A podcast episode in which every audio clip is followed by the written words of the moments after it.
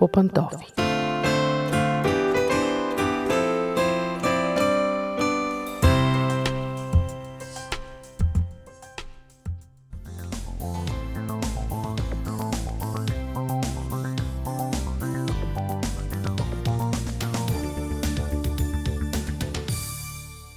Здравейте, уважаеми слушатели! Аз съм Мира. Започва семейното ни предаване. Понякога се питам как е възможно майчината любов или бащината любов да бъдат отровни. Защото отровни родители, за съжаление, има. И днешното предаване съм адресирала към унези от вас, които си имат работа или са си имали работа с отровни родители. Това е ужасна травма. За съжаление остава за цял живот и понякога е много трудно дори в зрелите си години да се отървем от отровата, останала в душите ни от възпитанието, което са ни дали нашите родители. Това звучи ужасно, защото някакси по презумпция ние приемаме, че майката и бащата обичат безусловно, че те даряват само добро на децата си. Дори в Библията го пише.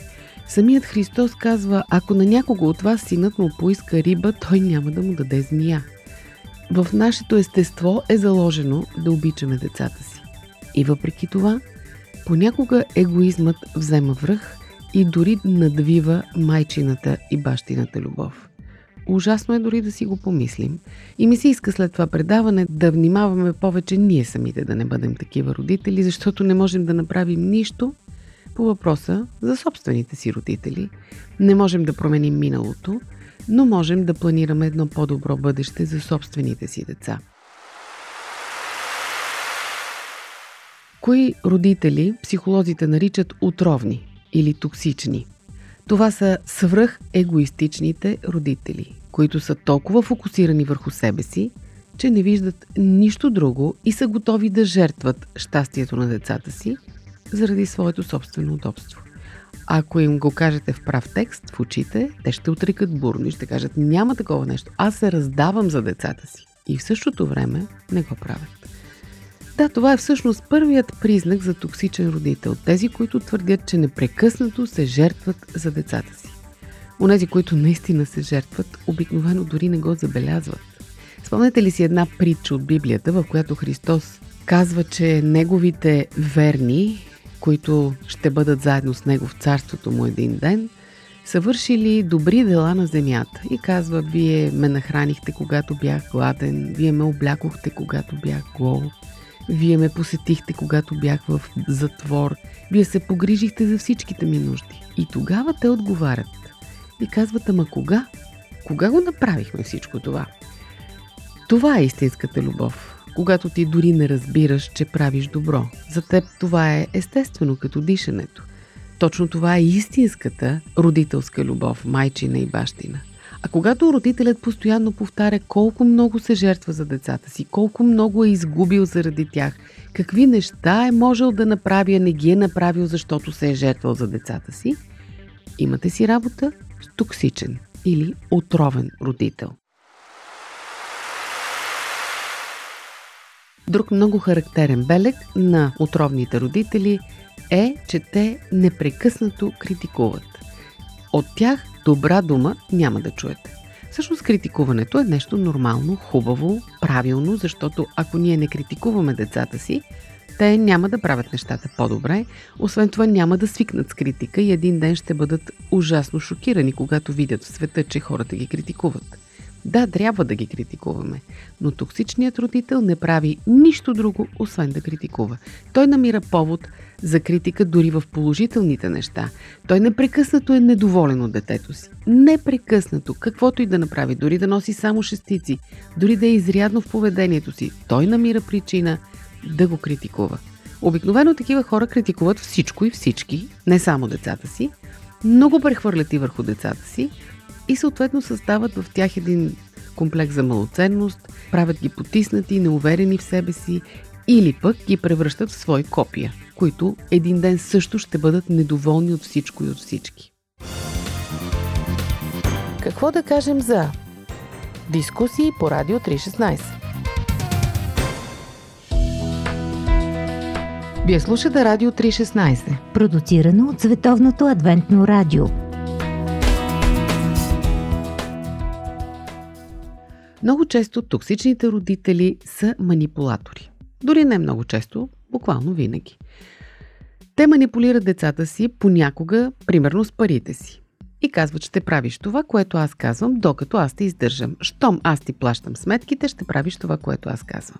В принцип това е една правилна позиция. Да, докато детето е на издръжка на родителите си, е длъжно да се подчинява на техните правила, но злоупотребата с тези правила, налагането на личната воля, ограбването на личното пространство на детето, пречупването му чрез инструмента на парите е манипулация. Или пък манипулация на чувствата на детето аз съм много болна, ти не се интересуваш от мен, аз толкова плаках днес, ти не се обади изобщо. Това също е манипулация. Това психолозите го наричат емоционално вампирство. Изсмукване на емоционалните сили на човека срещу тебе, дори в случай на собственото ти дете, просто за да може ти да получиш това, което ти се иска да получиш или смяташ, че трябва да получиш.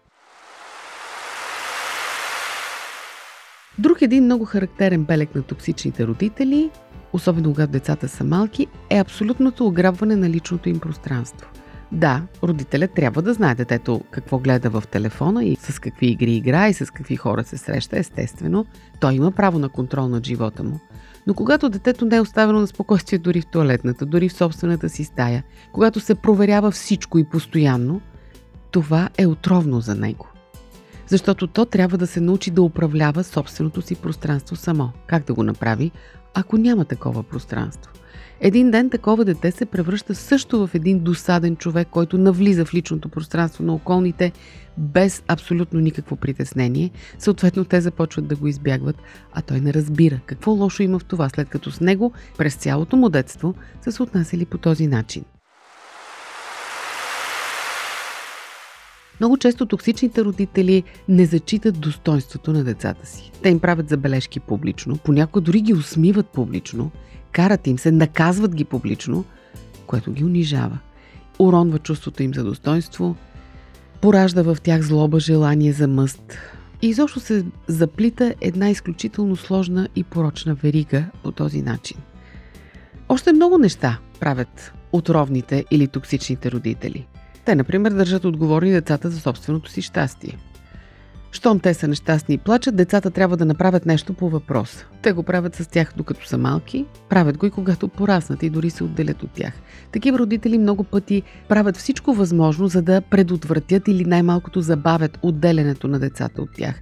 Използват всякакви трикове, емоционални манипулации, финансови манипулации. По всякакъв начин държат децата при себе си, защото така има изгодно.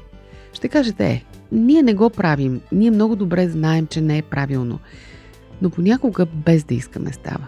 Просто защото сме си егоисти по природа. Не го отричайте, всички сме егоисти и понякога нашият егоизъм и егоцентризъм взема връх. Казвам го, ако вие самите сте израснали с такива родители – да го осъзнаете и да потърсите начин да се откъснете от това влияние, да разберете, че вие сте ценни, добри хора, които няма нужда да бъдат критикувани постоянно. Вие самите спрете да критикувате, нищо, че с вас са се отнасяли така.